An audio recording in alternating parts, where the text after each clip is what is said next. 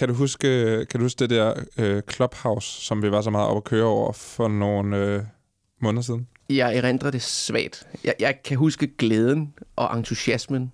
Øh, men altså af, at der var, at nu var der noget nyt. ja, Ja. det tror jeg. Og, og det der med, at der var nogen, der havde kombineret øh, lyd, og så det her med, at vi interagerer med hinanden. At, ja. at lyd ikke bare var det her passive medie.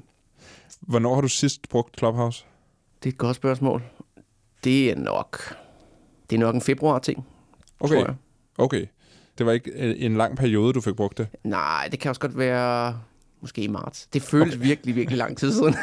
der er sket meget. Hvorfor? Hvad stoppede det, tror du? Øhm, jamen, jeg tror, det har noget at gøre med, at øh, jeg tror, som der også er flere, der har skrevet, at, at Clubhouse øh, succes hang også meget sammen med, at mange folk gik derhjemme øh, og havde, havde meget tid til. Altså, man havde, der kunne man godt lige tage en time i løbet af dagen til at dykke ind i en, øh, i en snak om et eller andet interessant emne, som var perifært i forhold til ens arbejde. Øhm, og så kan man sige, for mit eget vedkommende, det som gør, at jeg ikke øh, er vært for flere snakke på Clubhouse, er, at, øh, og sådan tror jeg, det er med alt, man tager ind, der er nyt, det er, at øh, på eksempel så mister man den der energi, der skal trods alt skal til for at gøre det ordentligt. Og det, ja. det, det tror jeg også, at, at jamen, når man alligevel vælger at tage, det bliver hurtigt en times varighed, sådan en snak på Clubhouse, når man tager en time af folks tid, så skal det også være ordentligt, så man Ja. skal også forberede sig. Og jeg havde jo sådan nogle snakke med en, der hedder Ditte Elnef, omkring min ugentlige opsamling, min nyhedsbrev der, Digital Urevy, og det krævede bare, at vi satte os ind i det. Og ja, noget af det, vi kom, kommer til at snakke om senere, det er det med, at man fik jo ikke rigtig, altså, fik man noget ud af det? Hvad, hvad fik man noget ud af? Det er jo ikke, alt skal jo ikke være penge, men der skal jo være et eller andet øh, payoff. Så det var sådan lidt de, de, de to primære årsager til, at jeg faldt ud af det. Og som du siger, vi skal tale mere om Clubhouse og generelt social lyd i dag. Altså sociale medier, som satser på øh, nogle lyduniverser. Øhm, tak fordi du kom forbi her på Enigma. Tak for invitationen. Her er der en øh, programoversigt. I dagens program skal vi tale om alle de andre sociale platforme og de nye tiltag, der kommer i hælene på Clubhouse, og som har noget med lyduniverser at gøre. Facebook kommer med en hel lydpakke. Twitter har også noget undervejs. Alt imens hypen om Clubhouse bliver mindre og mindre.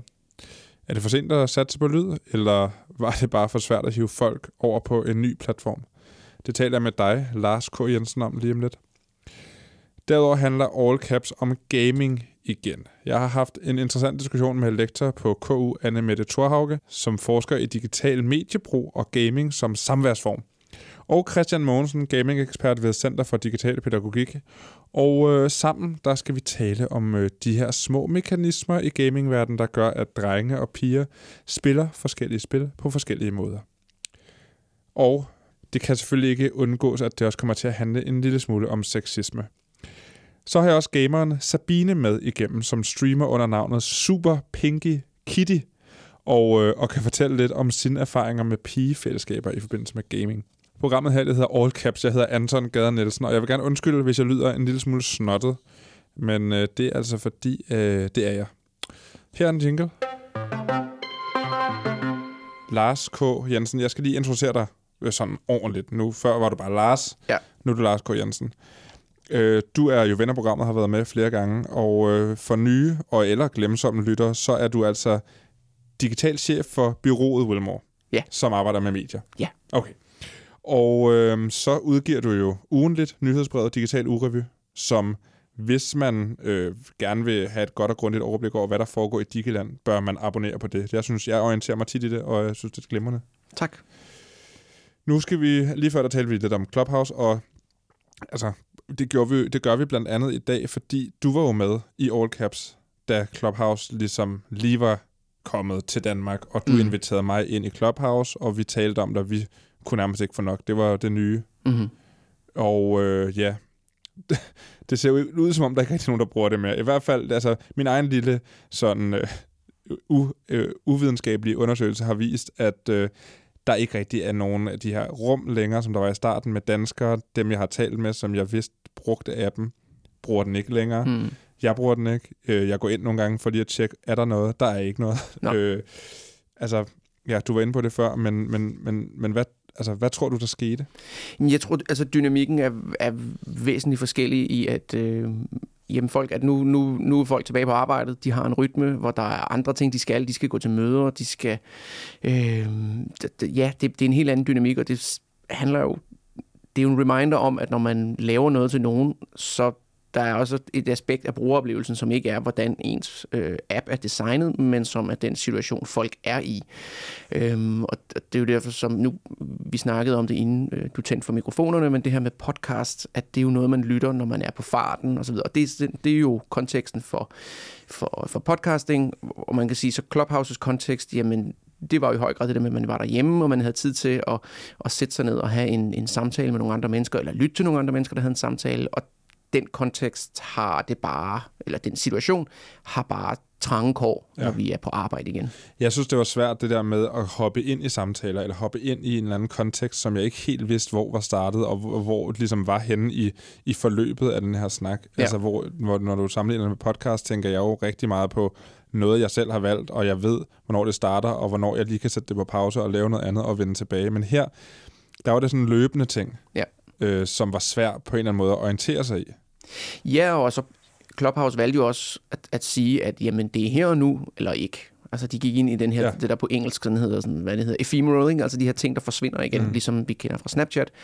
Øhm, og det, det er jo dog nogle ting, der er gode ved det, at det er jo fint, at vores øh, kø af ting, vi skal lytte til, ikke nødvendigvis vokser. Øh, det har sin charme, at man er nødt til at være der når, når, når noget udspiller sig. Men det betyder så også bare, at jamen, så er man nødt til at være der. Og når mm. vi alle sammen begynder at gå ind, øh, eller vi alle sammen står i en hverdag, som er planlagt med andre ting, jamen, så er det bare, så vil man rigtig gerne have det on demand. det er sådan, nu så jeg i går, der var en, der havde en, øh, en snak med en, øh, med en politiker, bare sådan, det vil jeg da egentlig gerne høre. Jeg vil ikke nødvendigvis deltage, men jeg vil da gerne høre det.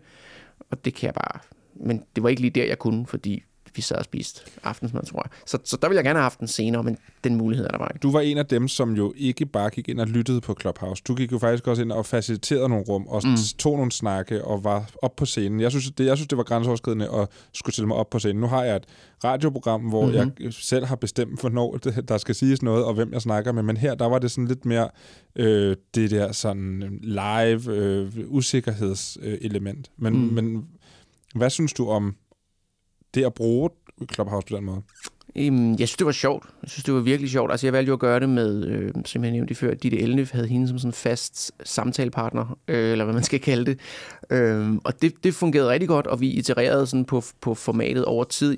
Det, det, der blev ved med at være svært, det var øh, de første minutter, fordi folk aldrig kommer til tiden, så vi snakkede meget om sådan, hvordan altså skal man padle, hvad skal vi sidde og snakke om? Øh, og, og vi var altid sådan lidt, skal man bare gå i gang, fordi af respekt for dem, der kom til tiden, eller skal vi vente lidt, fordi det kan jo sagtens være, hvis 80% kommer dumpende tre minutter over, så kan man være gået glip af meget, som sker i de første minutter. Der, hvor det var angstprovokerende at skulle gå op på scenen, det var i andres ja. samtaler, hvor andre havde sat situationen, sat konteksten.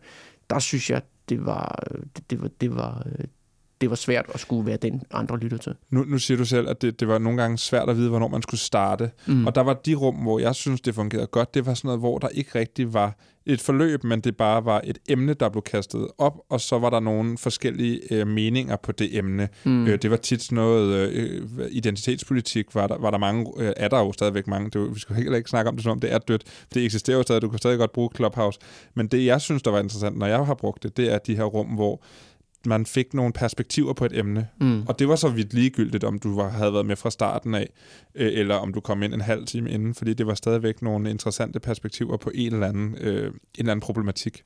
Ja. Nå, men nu øh, lyder jo ikke død, bare fordi at vi to ikke bruger Clubhouse længere, og sociale medier har det jo med at øh, altså kopiere det kan man godt sige. Vi, vi er inde i en, øh, i en fase, hvor der ikke bliver innoveret så meget, men der bliver kopieret rigtig meget. Ja, for der, når, når der er noget, der lugter af succes, så står der nogle mennesker klar til at kopiere, og øh, altså kopicentralen Facebook har jo været en af dem, som, øh, som har, har for vane at gøre det her. Ja, ikke? det er altså, godt tilnavn jo. Ja, ikke? Ja, jeg kan godt lide det. Øh, vi så det med, øh, ja, vi har set det med, med alt det, der gør Instagram godt. Det er jo stjålet fra Snapchat, ikke? Øh, nu, har de, nu lancerer de snart en masse lydtiltag. Hvad er det, Øh, de, hvad er det, de, de lancerer, Lars? Jamen, det er jo forskellige ting. For eksempel, for det første er det jo den her, hvad, den hedder Soundclip-funktion, som vi jo kender fra Twitter. Eller Soundbites. Soundbites, undskyld. Øh, den her funktion, vi kender fra Twitter. Øh, jeg kender så til gengæld ikke nogen, der bruger den. Men hvor man kan indtale en, øh, en kort besked, som så ryger ud i, øh, i folks feed. Ja. Øh, som de så kan sidde og lytte til, til hvilket er sådan lidt, jeg, Ja. jeg ved, jeg, jeg, jeg kan ikke lige forestille mig situationen, hvor det giver mening, at jeg scroller igennem et, et feed og tænker, det der, det skal jeg lige Det- høre. Det svarer til, der er rigtig mange, der sender øh, sådan nogle, øh, øh, hvad hedder det, lydbeskeder til hinanden på Messenger. Ja. Altså, i stedet for at skrive det ned, så indtaler de det og sender det, og så kan du lytte det på den anden side. Her der er det bare Ja. til alle, der følger dig. Ja, det er meget, det, ja, og jeg ved heller ikke, altså, jeg ved heller ikke, hvad jeg, hvad jeg skulle sige på sådan en, på sådan, en- på sådan en, på sådan en lydbid, som, som er interessant, som jeg ikke kunne skrive på tekst. Så ikke det regner. Ja, eller, Eller- kaste mig ud i en fortolkning af en eller anden sang. Det er måske, Oh. måske det er det, der skal til. Der er jo, der er jo flere lanceringer af det her, men der er Ja. jo sådan tre store i det. Ja. Ja. Og, og den, som vi jo kommer til at snakke mere om i dag, det er det, som de kalder social lyd, eller social Ja. audio, som jo er Clubhouse-kopien. Ja, de lancerer noget, der hedder øh, Live Audio Rooms, ja, præcis. Og som jo er, altså, det lyder jo som Clubhouse. Det gør det. Det kunne øh, Clubhouse nok ikke have sagt bedre selv. Nej. Øhm, og, og det er jo det her, som primært kommer til at foregå i Facebook-grupper og i, og i Messenger, hvor man jo i forvejen har de her, øh, de her, man kan have de her gruppesamtaler.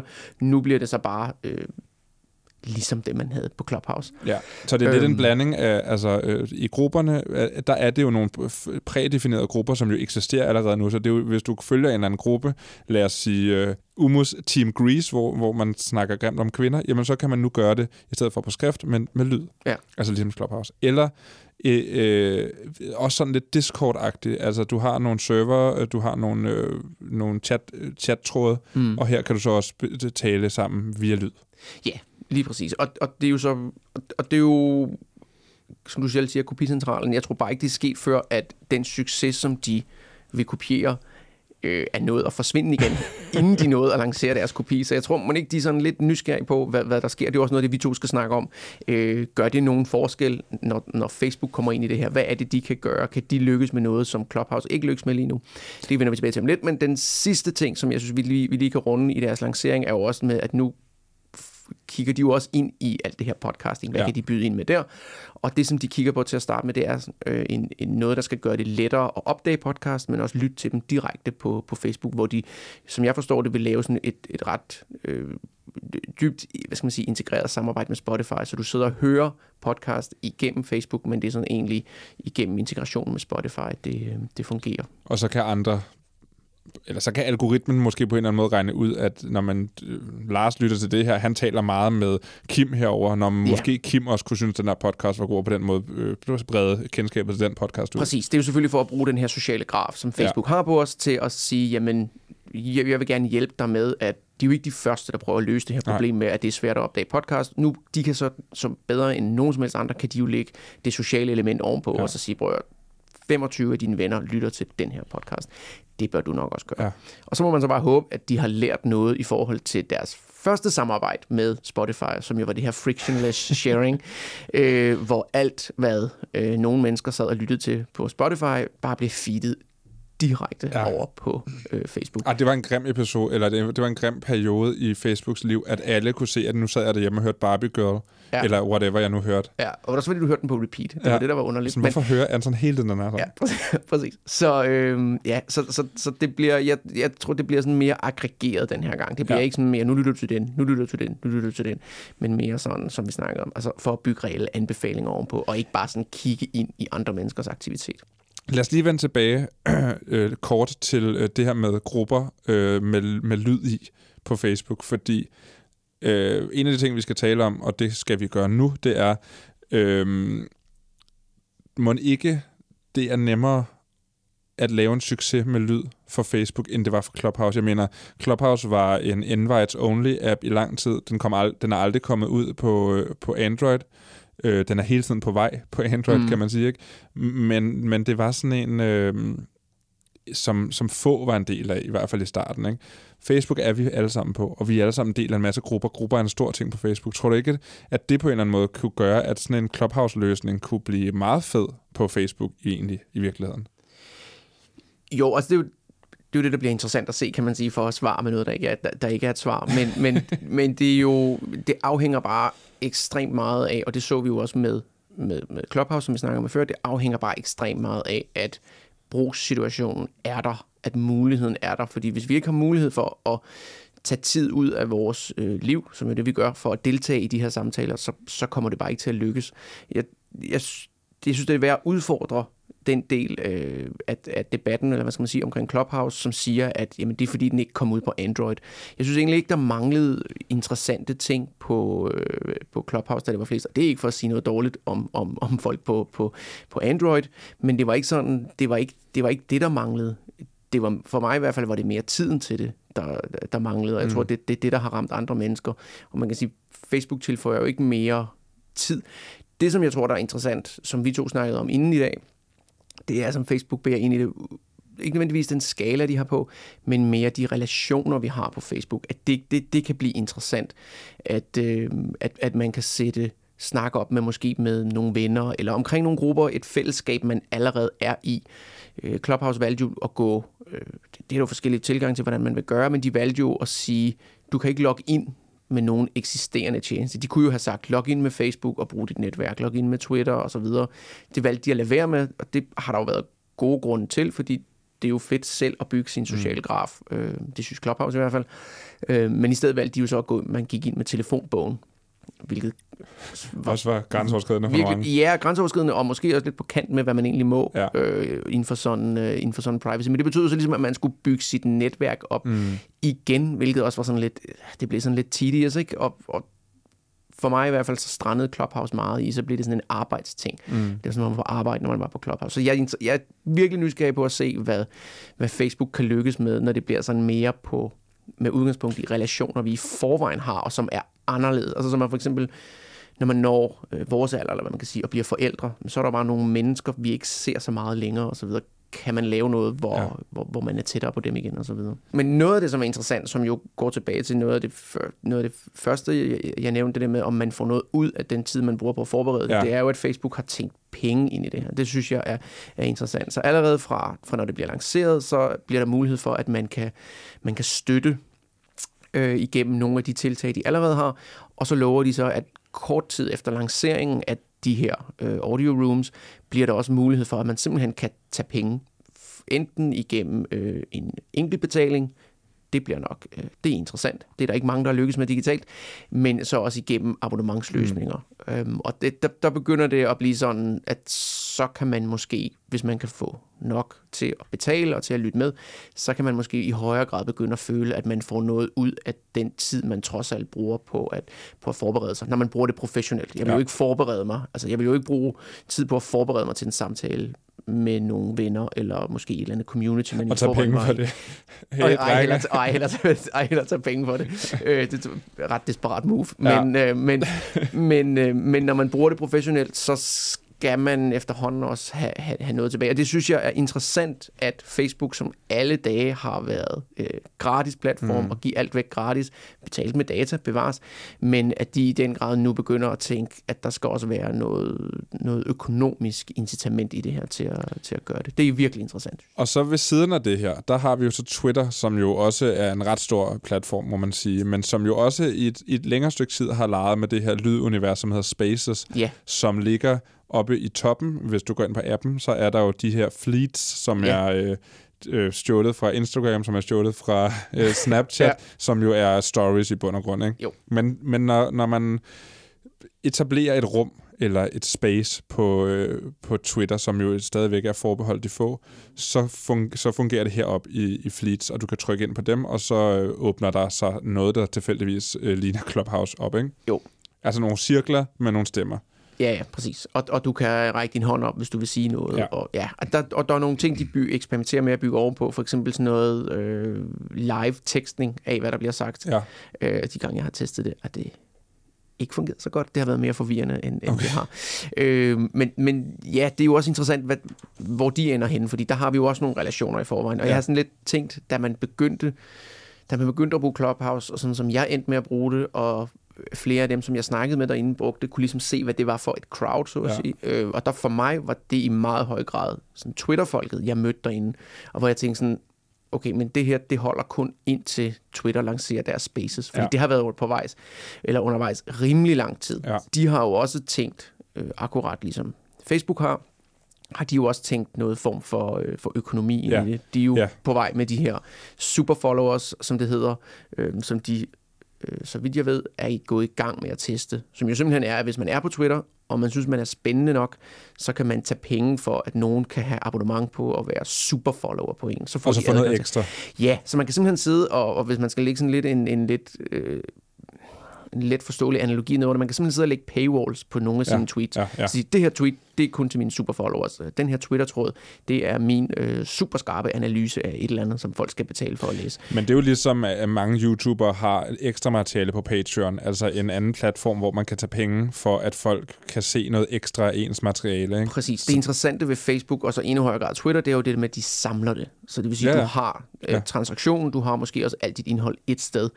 Øhm, det var det, som vi oprindeligt begyndte snakket om, da, da det her sociale medier og sociale web kom, at man hver person kan blive sit eget medie. Der er noget interessant i det her med at tjene penge på sin, øh, sin cloud på en eller anden måde, eller sin mm. følgerskare, fordi det har man jo i lang tid kunne, altså, men, med, men med andre midler. Altså, du har ikke kunne tjene penge fra Twitter bare ved at have mange følgere. Jo, så har du kunne måske lave noget sponsoreret, øh, lave en Patreon, det samme på Facebook og Instagram, altså influencer. Men det her, det giver jo influencer en ny dimension, at du kan simpelthen tjene penge øh, på platformen Ja. ved bare at have mange følgere, og så dele lidt ud af dine ting på forskellige måder. Nu bevæger vi os lige øh, lidt væk fra lyd over i gaming. For selvom computerspil måske ikke er sociale medier i traditionel forstand, hvad end det så skal betyde, ja, så bliver der brugt utrolig meget tid på at socialisere i gaming-universer. Men piger og drenge spiller computer på forskellige måder. Hvorfor er det sådan, og behøver det at være sådan, og er det et problem? Og hvad gør vi ved det i så fald? Det har jeg talt med Anne Mette Thorhauge og Christian Mogensen om. Christian Mogensen fra Center for Digital Pædagogik og Anne Mette Thorhauge, lektor på Institut for Kommunikation på KU. I skal begge to tale på Internet Week Danmark i næste uge. Og her der taler I, som I har gjort før, om gaming. Så i dag der får I lov til at varme lidt op, for vi skal nemlig også tale om gaming og de platforme, der både former fællesskab omkring gaming, og, øh, og her er det jo uundgåeligt at komme ind på køn. Og vi har talt om computerspil og køn før her i All Caps. Men i dag der prøver vi, ikke fordi vi ikke har gjort det før, men at gå en lille smule mere øh, videnskabeligt til værks. Fordi, Anne Mette Trauke, du forsker i, øh, i digital mediebrug og computerspil som samværsform, og så har du undersøgt computerspil, og hvordan drenge og piger spiller computer forskelligt. Kan du ikke, mm. øh, kan du ikke prøve at fortælle lidt om de sådan, mest interessante resultater af, af de undersøgelser, du har lavet? Jo, altså, øh, og den undersøgelse, vi taler om her, var jo faktisk en undersøgelse, der havde et helt andet sigte. Vi var interesseret i at undersøge, om der var en sammenhæng mellem øh, spillemønstre, computerspillemønstre og trivsel. Øh, og undervejs i den proces, så kunne vi simpelthen se, at det var umuligt at ignorere køn. øh, og køn faktisk også i øvrigt var en væsentlig ta- faktor, hvis man skulle forstå noget af den mistrivsel, der nogle gange kunne opstå omkring gaming. Øh, og noget af det, som var allertydeligst for os, det var, at øh, computerspil ser ud til for piger i højere grad at være en individuel adspredelse, og i højere grad for drenge at være socialt samvær. Man kan se på det især, at øh, pigerne er mere tilbøjelige til at være det, man kalder non-competitive solospillere. De spiller små mobilspil alene, mens drengene i højere grad er det, man kunne kalde øh, competitive holdspillere. De kan godt lide at spille i hold imod andre.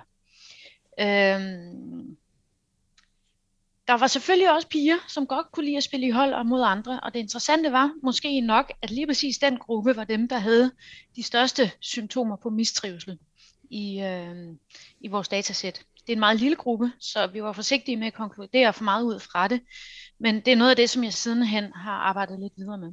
Og lad os prøve at komme ind på det med, med, med, med hvordan det så er for de piger, der spiller kon- konkurrencepræget spil lige om lidt. Men først så, altså, øh, som, som resultaterne også siger, så er der jo ikke forskel på, om altså drenge, både drenge og piger spiller computer. Det kan man jo øh, det, det kan man konkludere, ikke? og det vidste vi jo godt i forvejen. Så der er forskel på, hvilken type spil det er, de spiller, mm. sådan øh, groft sagt. Ikke? Og hvad er det, ja. kan du nævne nogle eksempler på spil, som, øh, som drenge har mere tilbøjelighed til at, til at spille, og omvendt?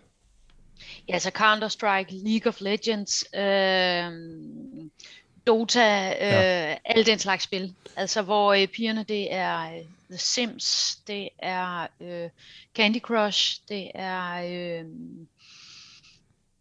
Minecraft. Altså jeg vil faktisk sige, at den spiltitel, der har den mest balancerede kønsprofil, interessant nok, det er Minecraft. Mm. Og jeg kan også forestille mig i dag, at man vil finde Roblox der.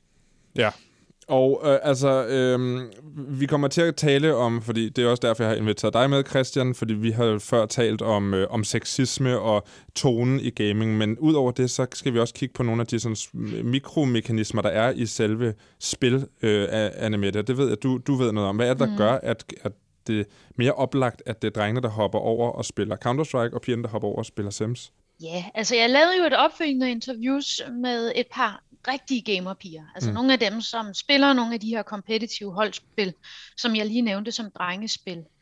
Øh, og noget af det, man kan se, det er, at spillene får en, en forskellig rolle i hverdagen. Altså det kunne jeg jo se på min gamle undersøgelse. Altså man kan bruge dem til at trække sig tilbage og være alene, og man kan bruge dem til at opsøge samvær med andre.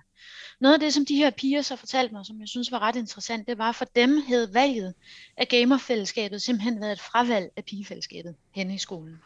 Så i det øjeblik, du hænger med gamerne, så kan du ikke være en legitim øh, deltager i pilefællesskabet længere. Og det var noget af det, som ligesom havde været den sociale udfordring for dem.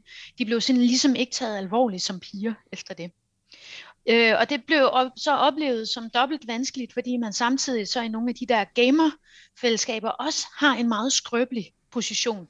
Altså de beskriver de her situationer, hvor man bliver kigget hurtigere fra en raid i World of Warcraft. Og hvor der måske nok kunne være øh, nogle drenge, der spillede dårligere end en, men hvor man ikke desto mindre bare hurtigere bliver kigget, hvis man er en pige. Øh, og de beskriver også nogle situationer, der var ret interessante, synes jeg, omkring hvordan øh, pigerne indbyrdes også på, for det første også svært ved at finde hinanden, fordi de ofte skjuler deres køn for at undgå at blive kigget. Øh, så sætter, bruger de forskellige typer af software, der ændrer deres stemme, så det lyder som om det er mænd. Øh, men udover det, så er det også som om, at nogle af de grupperinger, der opstår, måske gerne vil have en enkelt pige med, men de kan ikke overskue mere end det. Så der opstår også nogle gange noget indbyrdes konkurrence mellem pigerne i de grupper, som også gør, at øh, de måske ikke kommer til at stå så meget sammen, som man ville ønske, de havde, kunne have gjort, for ligesom at være med til at ændre noget af den kultur omkring gaming, som Christian for eksempel også ender at beskæftige sig med. Hvis jeg må vende tilbage til din første pointe, altså det, det der med, at, at der kommer en stor mistrivsel, når pigerne begynder at game, altså det er jo, det er jo ikke kun i Danmark, vi ser det, altså det, det er efterhånden noget, som jeg tillader mig at sige, at det ved vi. Vi ved, at det er svært for piger at træde ind på sådan den hardcore computerspils scene, altså der, hvor du har et dedikeret gaming rig med en skærm og så videre derhjemme, og ikke bare gamer fra, fra din skole, tablet eller sådan et eller andet. Øhm, Beate Hyne fra et af de norske universiteter fandt i 2018 ud af, at øh, når drenge begynder at game rigtig, rigtig meget, så har det ikke nogen konsekvenser for deres trivsel eller for deres, øh, for deres position i øh, sociale fællesskaber i skolen. Man fandt ud af, at for pigerne, der har det en kæmpe stor slagside, fordi netop som Anne Mette siger, pigerne ved ikke, hvordan de skal lege med gamerpigerne, og drengene har ikke lyst til at inkludere gamerpigerne, og i hvert fald ikke for mm. mange af dem i deres fællesskaber. Og, og så ender de der piger, som gerne vil spille, nu tillader jeg mig at sige noget mere end bare Sims og Candy Crush og så videre, mm. så lander de sådan lidt imellem to stole, og får ikke lov til hverken at være gamer eller til at være piger. Og den har jeg hørt rigtig mange gange til foredrag, at pigerne ikke Altså pigerne får ikke lov til at være nørder, pigerne får ikke lov til at være gamer. Og jeg tror også, det der, der er en af de store forskelle, det her med, at gamer-identiteten, bare historisk set er meget, meget drenget. Vi ved, at det er det, drengene altid ønsker sig i konfirmationsgaver og fødselsdagsgaver. Det er grafikkort og ramklodser og altså større og mere blinkende keyboards og whatever, ikke? Fordi det er sådan en drenget ting. Så kan man lege med de andre drenger, og så kan vi tage ind på serveren og tæve en drage, eller køre race, eller et eller andet. Hvorimod pigerne, det, altså, det må de ikke. Og vi kan se, altså, hvad skriver vi nu? Vi skriver slutningen af april 2021. Reklamekampagnerne er begyndt at køre for øh, konfirmationsgaverne i år, at alle de rigtige drenge skal der have en øh, sej gamercomputer med LED-lys og vandkøling og alt muligt. Og det er bare, det er markedsført meget, meget drenget, så pigerne er altså bagud på identitetspoint, hvis de vil være med i lejen. Så det lyder, så lyder umiddelbart som om, at det er en meget, meget selvforstærkende tendens, det her med, at drenge, altså det er meget drenget i gåseøjne, og, og pigerne af den grund ikke har lyst til at være med. Og så når de så øh, har lyst til at være med, og måske er med, så gemmer de, at de er piger, fordi at det kan have nogle konsekvenser for dem i spillet, hvis det åbenbares, at de er piger. Er det, øh, altså... Mm. Mm. Det tror jeg er meget rigtigt. Ja. Er der sådan nogle regler øh, om, hvad altså... Øh, Øh, regler for, hvad drenge og piger bør gøre øh, in, altså i, i computerspilsverdenen? Er der sådan nogle sådan noget digital øh, social kontrol? Det tror, jeg, det tror jeg i høj grad, der er. Altså særligt det her med, at drenge forventes at være gamer. Jeg kan ikke huske specifikt, hvilken det, det var en dansk undersøgelse, men hvor man fandt ud af, at øh, for de drenge, som ikke gamer, øh, som bare sådan casual gamer, øh, der, der ser man en, en nedgang i øh, social trivsel, fordi der simpelthen er nogle vennefællesskaber, øh, nogle sociale rum, de går glip af, fordi de erklærer sig som ikke gamer. Der er en klar forventning om, at drenge, unge mænd, de gamer.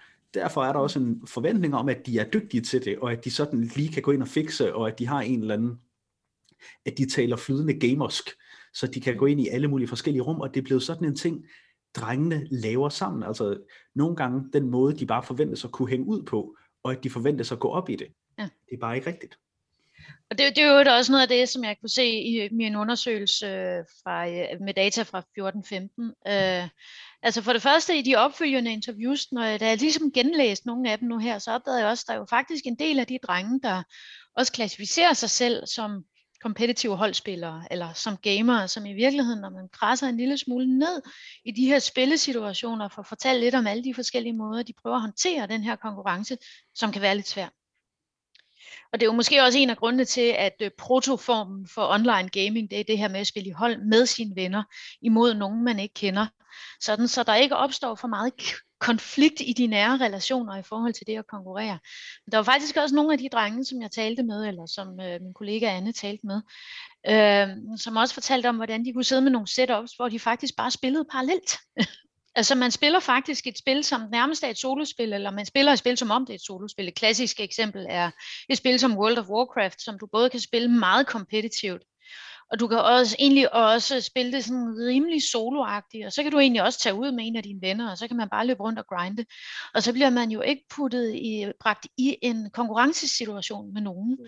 Og det er jo faktisk også en af måderne, man så prøver at håndtere nogle af de her lidt pressede sociale situationer, man kan opleve omkring det nu, nu, nu bevæger vi os lidt over i, i, i et felt, der hedder, hvorfor det er ufedt at være øh, pige, når man spiller øh, computer på, på sådan lidt mere personligt plan. Altså de her øh, ting, som man kan risikere at blive udsat for, når man øh, er pige i computerspilsverdenen, Christian. Og det er, jo, det er jo her, hvor det har du jo beskæftiget dig med længe, altså sexisme inden for gaming. Hvad er det, hvad er, det, hvad er det, man kan risikere på sådan helt kort at blive udsat for, når man, når, når man viser sig at være en pige i et computerspil? Jamen en eller anden uønsket og overdreven opmærksomhed, så den helt grundlæggende. Historisk set af de årsager, som både Annemette og jeg har været omkring nu, så er piger i gaming en anderledeshed, det er en andethed, og det betyder, at man lægger mærke til den. Og det betyder, at når piger er med på altså, øh, kompetitivt relativt enormt højt niveau, hvis de begår en fejl, eller hvis de ikke vinder, hvis de spiller noget som helst andet end perfekt, så er det et søm mere i kisten på, at piger er dårlige til at spille computerspil, mm. fordi de er piger. Drengene, mændene, dem bliver vi nødt til at behandle anderledes, fordi jamen, der er så mange af os, og alle mænd spiller, så hvis uh, Astralis har en dårlig dag, så er det ikke fordi, at det er et hold, der er fyldt med mænd, så er det fordi, at uh, whatever device bot fragget, eller havde en off day, et eller andet, ikke?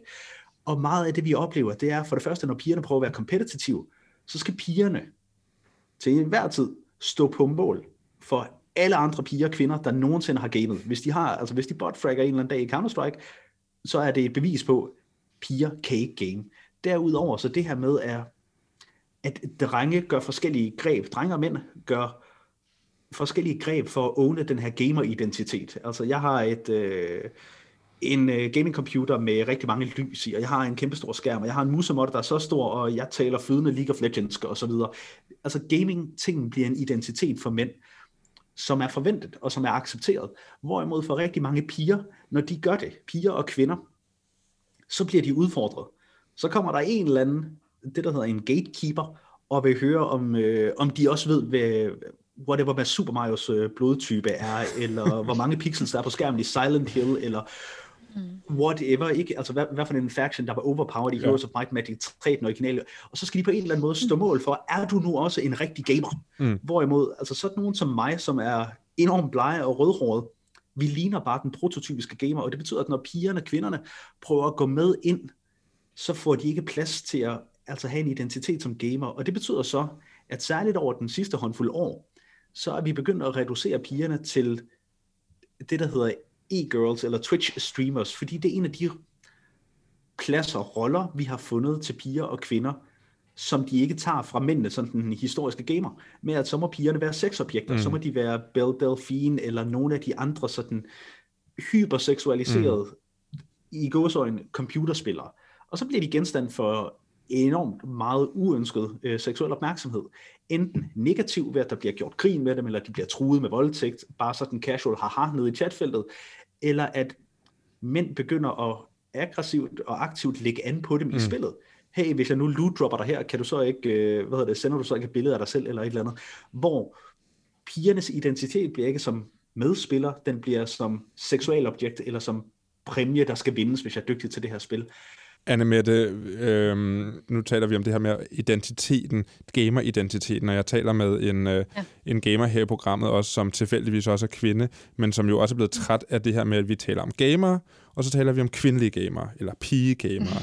øh, altså, ja. det, det, det er vel igen, som jeg sagde før, en selvforstærkende tendens. Det er absolut selvforstærkende. Altså man kan sige, at det take, jeg har haft på det, det er, at jeg måske også har prøvet at se en lille smule mere på hverdagens... Øh, legefællesskaber, hverdagens gamingfællesskaber, som en anden mulig forklaring på det her. Altså hvor man kan sige, at forskningen har i udgangspunktet været meget fokuseret dels på, øh, altså dels på sexisme, altså det vil sige online gamingkultur, og dels, på, øh, dels også på sådan noget som marketing. Hvordan er det overhovedet et spil at sælges? Noget af det, som Christian har været inde på. Og man kan sige, at min forskningsmæssige vinkel ind i det er jo ikke en, der sådan ligesom konkurrerer med, eller prøver at sige, at, øh, at de her andre forklaringsmodeller er irrelevante. Men, øh, men i højere grad se på, jamen for den enkelte pige, så handler det måske også ofte om øh, trangen til at høre til i en eller anden form for fællesskab. Og trangen til at høre til et fællesskab kan godt trumfe ens interesse. Man gør jo det, der er nødvendigt. Det er, man, hvad man er for at få lov til at høre til. Og det er jo egentlig ikke værre, end at det er hårdt at bo ude i provinsen og være en dreng og ikke kunne lide fodbold, for eksempel. Ikke? Det er det sportsfællesskab, der er ude, altså, når man kommer ud på landet. Ikke? Øhm, så, øh, og så er man sådan ligesom lukket ude, og man kan blive ligesom nødt til at vælge interesse efter, hvor er der et fællesskab, hvor jeg kan komme til at høre til. Og øh, så min, hvad skal man sige, supplerende forklaring i forhold til, hvorfor det er så svært at få, øh, få piger ind i gaming, er måske også, at det for den enkelte pige i hverdagen handler om, at jeg har brug for at have et samvær med nogle andre mennesker. Jeg kan ikke være alene om det her hele tiden. Øh, så det er ikke nødvendigvis alle sammen, der har været en tur i League of Legends og, øh, og er blevet truet med voldtægt, og derfor ikke vil online gaming længere, for eksempel. At der simpelthen også bare er de her mere hverdagsagtige øh, forklaringer på det. Det starter i virkeligheden, før man går ind i spillet, denne, denne her ja. modstand. Ja, og, og det er egentlig, øh, fordi først så synes jeg egentlig, det var noget mærkeligt noget, der skulle være separate pigehold i øh, e-sportskonkurrencerne, og separate pigehold øh, ude i e-sportsklubberne, men jeg er egentlig blevet mere og mere overbevist om, det kan faktisk godt være, at det er noget af det, der skal til. Altså den der med, at man kan have et pigefællesskab omkring det her, at man ikke hele tiden skal føle sig som the odd one out, og så man også kan... Øh, Altså, så man kan have spilleraktiviteten som et sted, hvor man opsøger socialt samvær med andre. Ja, for det er nemlig ret interessant, når vi snakker om drenge- og pigehold, fordi i sport, for eksempel øh, boksning eller øh, cykling eller fodbold, der giver det måske mening, at man har kønsopdelt det, fordi der er det noget fysik, der har med det at gøre. Mm. Men når man sidder bag et tastatur, og man har en computer, der gør alt arbejdet, så burde det jo ikke give lige så meget mening at dele det op i køn. Men det siger du så, det gør alligevel. Ja.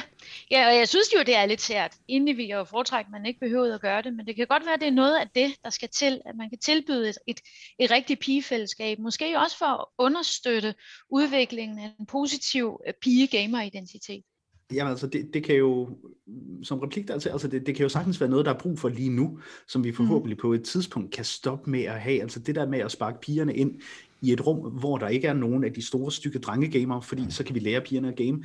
Det lyder omsonst, men det er måske, som Annemette siger, det er måske noget, der er nødvendigt lige nu, hvor vi har en, forhåbentlig, hvor vi står midt ved en eller anden korsvej, hvor vi skal finde ud af, om gaming er for alle nørder, eller om det kun er for gamer og, og så øh, pige-gamer, mm. og, som om det skal være en eller anden særlig ting. Jeg har jo altid siddet som dreng og ikke spillet computer, ikke spillet øh, fodbold, ikke interesseret mig specielt meget for konkurrence i det hele taget, og kan jo godt føle de der ting, som I to snakker om med, at jamen, hvad skal vi så snakke om, eller hvad, hvad, er, vores, ja. hvad er vores fællesnævner, udover at vi begge to øh, tilfældigvis er hankøn, hvad er så vores, hvad er det, vi har til fælles? Øh, så derfor er det jo ikke en naturkraft, at bare fordi du er dreng, elsker du at konkurrere ja. og løbe hurtigt mm. og spille computer, ja. og omvendt. Ja. Ja, altså man kan sige, at både piger og drenge er udfordret af først og fremmest de negative følelser, der knytter sig til at tabe, mm. og hvordan håndterer man dem. Det er en fællesnævner for piger og drenge. Og en anden fællesnævner for piger og drenge, når jeg ser på det, det er faktisk den der med, hvordan håndterer jeg øh, konkurrencen som øh, socialt fænomen i forhold til mine nære relationer. Hvordan kan vi være sammen om konkurrence uden at få ødelagt vores nære relationer? Det er faktisk også en konflikt, som både drenge og piger har, men som så løses på forskellige vis. Og hvor det interessante måske er, hvordan er det omgivelserne hjælper dem med at håndtere det hvad er det for nogle redskaber, ja. der bliver givet af, ja. af omgivelserne i forhold til at håndtere lige præcis den konflikt. Det lyder som en part to af den her samtale på et eller andet tidspunkt. Men Christian, du kan lige komme ja. med en sidste afsluttende kommentar. Det, ja. Jeg, jeg tror noget af det, der er vigtigt for mig, det er at tit, når vi har de her snakke om problemer, vi skal have løst i gaming-universet, så lyder det meget som om, at vi sidder en masse mennesker og er meget, meget sure på gamerne, eller computerspillene, eller det monster, som det er blevet til, eller hvordan man nu vender retorikken. Jeg er ret sikker på, at for både Annemette og jeg, og mange af de andre fagpersoner, som blander sig i den her debat, så alt det, der bliver sagt, kommer af en eller anden kærlighed til gaming-miljøet og til ja. gaming-mediet, fordi man holder så meget af det, så vil man også gerne have, at altså, der er banket lidt støv af nogle af de der problemer. Det her, det handler jo for mig ikke om at afvikle gaming, det handler om at, at udvikle det og gøre mm. det til et sted, hvor der er plads til så mange nørder, som vi overhovedet kan få stoppet ind på alle mulige server i hele verden, så er jeg fuldstændig ligeglad med, om de sidder ned eller står op og tisser. Men det her, det handler jo om kærlighed til gaming. Mm. Mm. Godt. Nemlig. Det, det står klart. Hør. tak for det, begge to. Selv tak. Det var eksperterne om gaming. Nu skal vi lige kort høre fra en gamer selv. Sabine, du gamer, du streamer, og så har du en Twitch-kanal, der hedder Super Pinky Kitty. Er det rigtigt? Ja, ja. det er korrekt. Hvad, øh, når du gamer, altså udover, eller også imens du streamer, men hvad er det, du får ud af at game? Hvad er det, hvad, er det, det giver dig? Jeg synes, det giver et, øh, både for mig og dem, der ser min stream, det giver sådan et, et frirum til at kunne komme ind og bare du ved, koble fra og, og slappe af og bare nyde spillet. Eventuelt, hvis det er nogle nye spil, så, så deler man, du ved, glæden og, og hypen omkring det, eller hvis det er nogle gamle spil, vi spiller. Vi spillede Magnus Myggen i går for eksempel, så er det, du ved, nostalgien i det, ikke? Men, men primært det positive og bare hyggen ved at kunne slappe af med noget, noget spil og snakke, ikke? Og hvilke spil er det, udover Magnus og Myggen, som jo er øh, et ikonisk spil? Hvad er det så for nogle spil, du spiller? Jamen, det er alt fra CSGO til Rainbow Six Siege til, til gyserspil som Visage, til Magnus og Myggen, til Stardew Valley, Minecraft. Det, det er meget et varietet, jeg spiller. Okay. For min stream. Hvilke spil er, er bedst at slappe af til? Er, er der, kan man sige det? Jamen, det, det er jo nok sådan noget som, du ved, Stardew Valley, fordi du, ved, du kobler helt fra, og så samler du ressourcer. Det er lidt hen Minecraft, kan man sige, ikke? Øhm, ja, det, det, det er nok det. Eller så World of Warcraft, hvor man bare, du ved, lander rundt og quester, samler mounts og sådan nogle forskellige ting. Og er det rigtigt forstået, at det er sådan nogle spil, hvor der ikke er sådan sindssygt meget run på og, og konkurrence?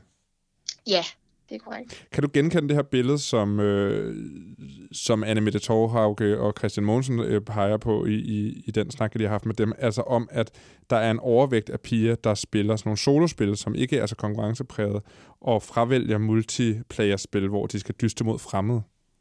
Ja, det kan jeg godt. Har du det selv sådan? En gang imellem, ja. Øhm, men det er også mere fordi, efter årets løb, og så med hensyn til, til det arbejde, jeg har, der, der har jeg ligesom lært at filtrere det fra, hvis jeg sidder i online-spil og får nogle kommentarer og sådan ting. Ikke? Øhm, det, det er også noget, man, man ligesom lærer, hvis det, man, man er pige-streamer, kan man sige, på Twitch, ikke? eller bare på, på online-platform. Ikke? Men hvis du tager for eksempel en, en almindelig øh, average pige, ja. som bare gamer, så kunne jeg godt forestille mig, at, at man måske nok vil blive lidt discouraged for at spille øh, online i CSGO eller Rainbow, eller hvad det nu skulle være, for at man måske er bange for de kommentarer, man får med på vejen. Så det handler om folk, der er inde i, inde i spillet, som, øh, som kommenterer, eller øh, på en eller anden måde, ja, taler til en om, at det, at man er en pige? Ja, det kommer en gang imellem i hvert fald. Er der også noget udefra, som ikke har noget med spilverdenen at gøre, som øh, gør det sværere for, øh, altså i din opfattelse, i din erfaring, som gør det sværere for piger at være en del af et gamingmiljø? Jamen, altså det er det, jeg har, jeg har hørt nogle forskellige øh, snakke i hvert fald, øh, især fra dengang jeg arbejdede i GameStop. Der, øh, der hørte jeg ret ofte fra de piger, der handlede, at de havde mest, øh, de havde mest tryghed ved at komme ned ved at, øh, at købe spil ved mig, mm. fordi at de ikke følte sig dømt, og ikke, ikke fordi de gjorde det af mine mandlige kollegaer overhovedet, de var skide søde, men øh, de, de følte bare, at du ved, man kunne relatere lidt mere til det, og så kunne man snakke lidt mere fjollet om tingene og sådan noget. Ikke? Øh, så det var lidt et, på en måde en safe space, I guess, på en eller anden måde. Og så ved jeg, at der, der var de her fordomme om, om, altså om pigespil, ikke? Ja. Og hvad, det, hvad skulle Jamen, det så være, for eksempel?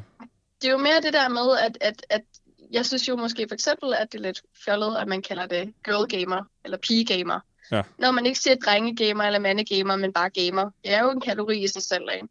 At, at det burde jo bare hedde gamer. Man burde jo ikke have selve kønnet foran, hvis det skulle være helt rigtigt, ikke? Ja. Øhm, men også fordi, at altså, man får, man får altid kommentarer, om man er mand eller kvinde på nettet, for, for, når man sidder og spiller online. Ikke? Men nogle gange så kommer der jo de der kommentarer, for eksempel som, gå ud i køkkenet og lave en sandwich, ikke? Øh, det er den mest klassiske, man hører fra, ikke? Øhm, nu taler Anne Mette Thorhaug jo om, om de her fællesskaber for piger, altså det her med, at, man, at det på en eller anden måde kan hjælpe øhm, for, for lysten til at spille, eller for engagementet omkring computerspil, hvis man, hvis man allierer sig, eller laver nogle fællesskaber kvinder imellem for at spille. Tror du, tror du, er det noget, du ser, at der, er, at der bliver lavet sådan nogle her fællesskaber for kvinder? Det ser jeg rigtig meget. Øhm, nu er jeg på forskellige forskellige øh, platforme, fordi at det, ja, det skal man være, når man er i den her ja. verden her. Ikke?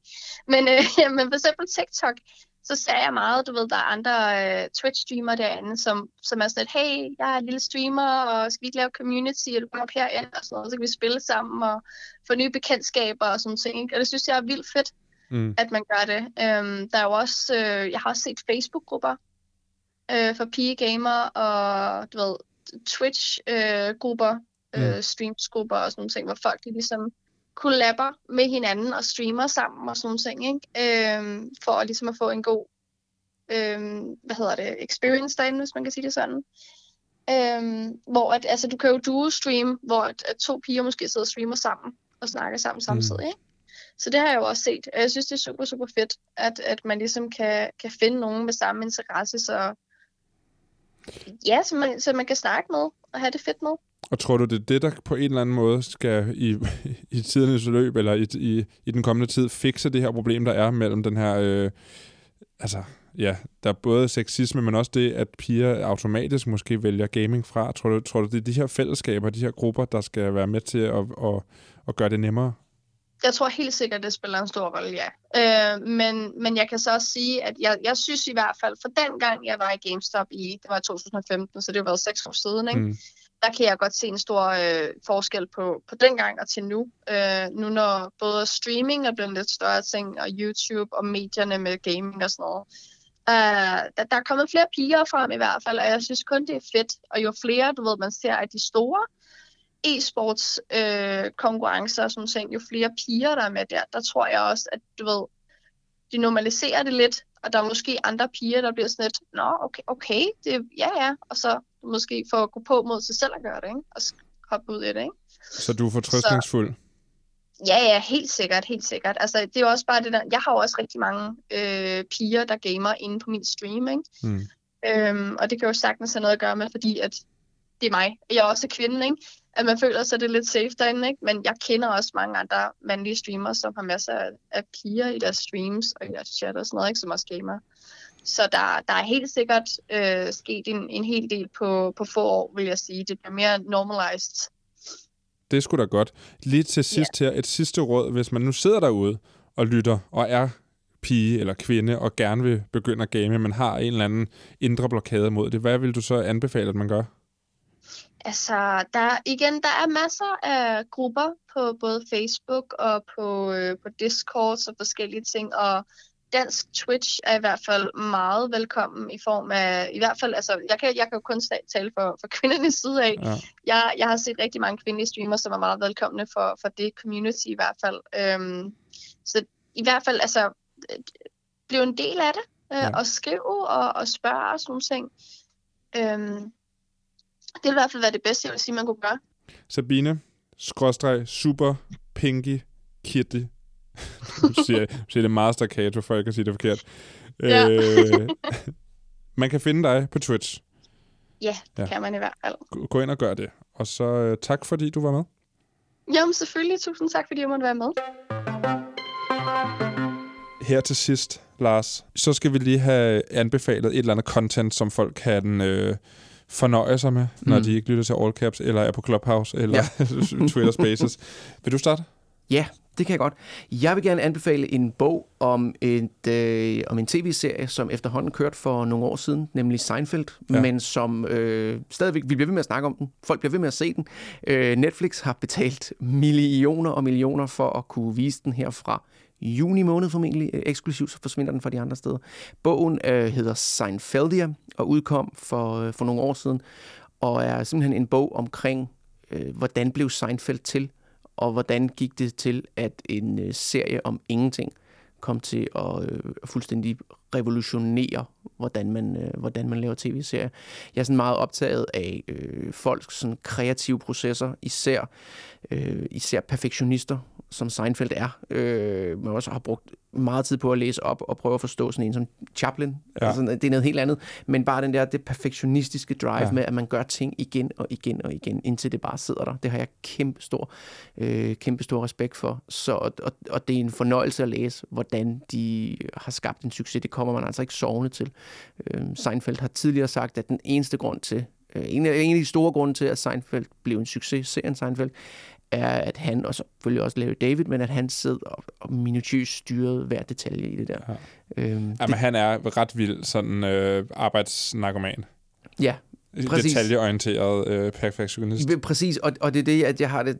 Ja, og jeg synes, det er sådan, man får man fremstiller tit perfektionisme som en dårlig ting. Ja. Så jeg synes, det, det, det er nogle gange fedt at læse om, hvordan perfektionister går til det. Altså, det, man skal selvfølgelig ikke øh, falde i hullet. Der er jo også det, der hedder Comedians in Cars Getting Coffee, som ja. er Seinfeld, der kører rundt med nogle komikere og drikker kaffe, altså som navnet antyder, ja. som også har et ret godt indblik i øh, den måde, de arbejder med komik på, som jo bare, altså det kan nogle gange virke sådan lidt, når du er bare komiker, I laver bare noget mm. sjovt, men den, altså den arbejdsmoral og den detaljeorienteringsgrad, de har, er ret imponerende, og det er ret sjovt, synes jeg, at høre om nogen, der taler om øh, komik som det her håndværk. Ja, præcis. Og, og det er også det med, at det, det kan virke så kreativt og så fuldstændig løsluppent, og ja. at, at the sky is the limit, og de ja. siger bare det, der falder dem ind.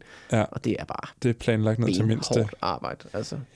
Nå, men jeg vil gerne anbefale, nu her, jeg har talt meget om David Dobrik i her i programmet, øh, fordi øh, han har været en af de største influencer og YouTuber, og så ramlede det hele. Men, øh, og det var, det var blandt andet, fordi han blev beskyldt for at facilitere et seksuelt overgreb i, i, sin, i sin vlog her. Meget, meget nederen og andre nederen ting. Men, øh, og man, man kan lytte til de episoder, jeg linker til dem øh, i beskrivelsen af podcasten. Men en af dem, som øh, har været med i Dobricks Vlog Squad her, han hedder Jeff Wittig, og han... Øh, han har sin egen YouTube-kanal, han har lavet mange videoer, hvor han klipper folk, han er frisør, han klipper folk, imens han interviewer dem og sviner dem til og laver sådan lidt, lidt kaotisk talkshow, hvor de bliver klippet imens, øh, som er ret sjov. Han er en ret sjov karakter. Han er her for nylig, han har været væk fra YouTube et stykke tid, nu er han her for nylig øh, udgivet en dokumentar, hvor han fortæller om, øh, hvordan han øh, altså, næsten har blevet slået ihjel under en optagelse til en af de her David Dobrik, øh, David Dobrik vlogs. Altså, det skulle være den vildeste vi kommer tilbage vlog med alle mulige stunts, og han bliver svunget rundt på en gravko øh, og falder af den og slår nærmest halvdelen af ansigtet af. Og det er ret voldsomt, men det er en ret sådan ærlig, sjov og rørende dokumentarfilm på x antal afsnit. Der ligger tre lige nu. Den, er- altså, hvis, hvis man synes, Vlog Squad og David Dobrik og hele det der univers er interessant, så skal man se den, men også bare en ærlig, ung fyr, der taler om en nedtur i sit liv. Han er meget, meget smuk, og han har det lidt stramt over, at hans ansigt er gået i stykker. Det kan man godt relatere til. Det, det kan to smukke Ja. fyre som også jo godt relatere Ja, til. men præcis. præcis. Ja. Så, ja, og så skynd dig at anbefale den episode af All Caps, hvor, øh, hvor du snakker om David Dobrik's Ja. ja. øh, fald fra, øh, fra, Fra. Tinder. Det synes jeg i hvert fald var... Øh, men jeg, jeg jeg kender ikke rigtig den der scene, så jeg synes, at det, det afsnit var øh, et fedt indblik i Fedt. noget, som jeg ikke vidste noget om. Jamen, lyt til det. Jeg linker til det, til din anbefaling, til lidt forskelligt, som vi har talt om i programmet. Tak fordi du kom, Lars. Så tak for invitationen. Det var All Caps for denne gang. Programmet er produceret på af Enigma Museum for Post, Tele og Kommunikation, og i redaktionen sidder Marie Høst, og jeg selv, jeg hedder Anton Gade Nielsen. Vi ses.